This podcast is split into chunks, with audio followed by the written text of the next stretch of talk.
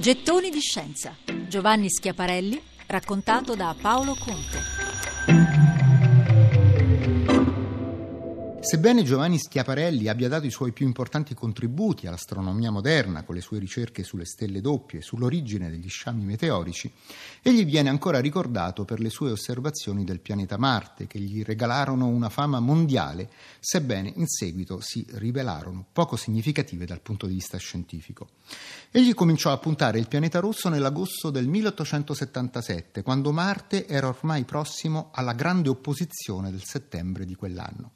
Ricordiamo che Marte si dice in opposizione quando dalla Terra lo si osserva in direzione diametralmente opposta al Sole. E perciò quando il pianeta è geometricamente più vicino a noi una condizione che si verifica ogni due anni e due mesi circa, ma è solo ogni 15-17 anni che si ha una grande opposizione marziana, quando l'opposizione del pianeta si verifica in prossimità del suo perielio, ovvero il suo punto di massima vicinanza al Sole, risultando così ancora più vicino alla Terra.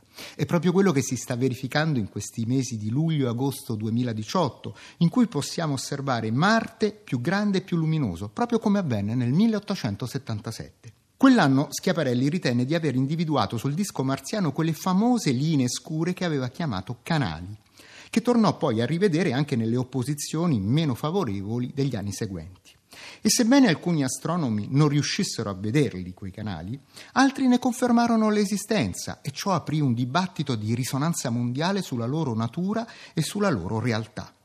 Schiaparelli fu sempre della convinzione che si trattasse di strutture naturali dettate dalla geologia del pianeta, ma astronomi come lo statunitense Percival Lowell e il francese Camille Flammarion furono dell'idea che si trattasse di strutture artificiali, costruite da esseri intelligenti per portare l'acqua dai poli marziani al resto del pianeta.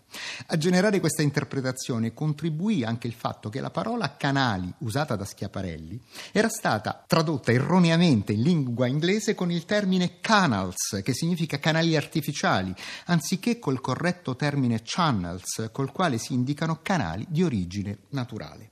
Ma tra la fine dell'Ottocento e i primi del Novecento molti astronomi riuscirono a dimostrare che i canali erano solo illusioni percettive. A generarle è il cervello dell'osservatore che tende a unificare minuscoli particolari molto ravvicinati tra loro, ma confusamente distinguibili perché ai limiti della risoluzione dell'occhio umano.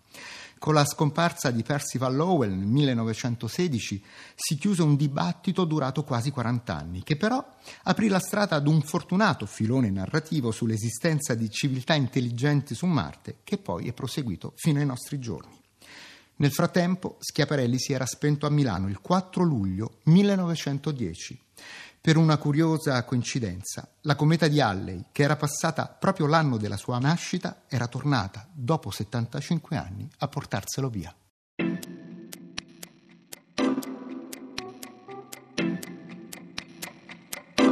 Gettoni di scienza.